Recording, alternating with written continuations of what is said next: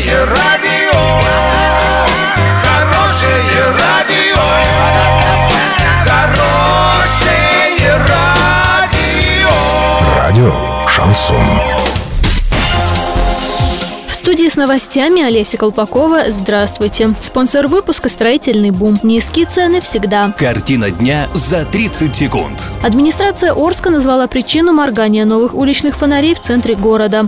Коммунальные платежи в России вырастут в среднем на 4%. Подробнее обо всем. Подробнее обо всем. Администрация Орска назвала причину моргания новых светодиодных светильников на улице Московской, которые сняли на видео жители города 2 апреля текущего года. Оказалось, что новые светодиодные светильники находятся в исправном состоянии, а их столь странное поведение объясняется повреждением воздушной линии электропередач. Работоспособность системы, по данным муниципалитета, специалисты восстановили уже 5 апреля.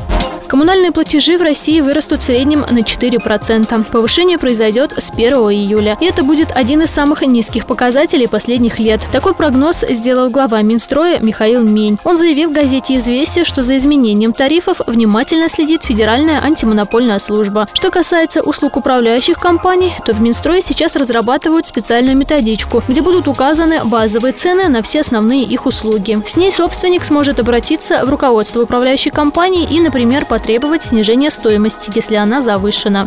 Доллар 58.57, евро 71.88. Сообщайте нам важные новости по телефону в Орске 30 30 56. Подробности, фото и видео отчеты доступны на сайте урал56.ру. Напомню, спонсор выпуска «Строительный бум». Олеся Колпакова, радио «Шансон Ворске».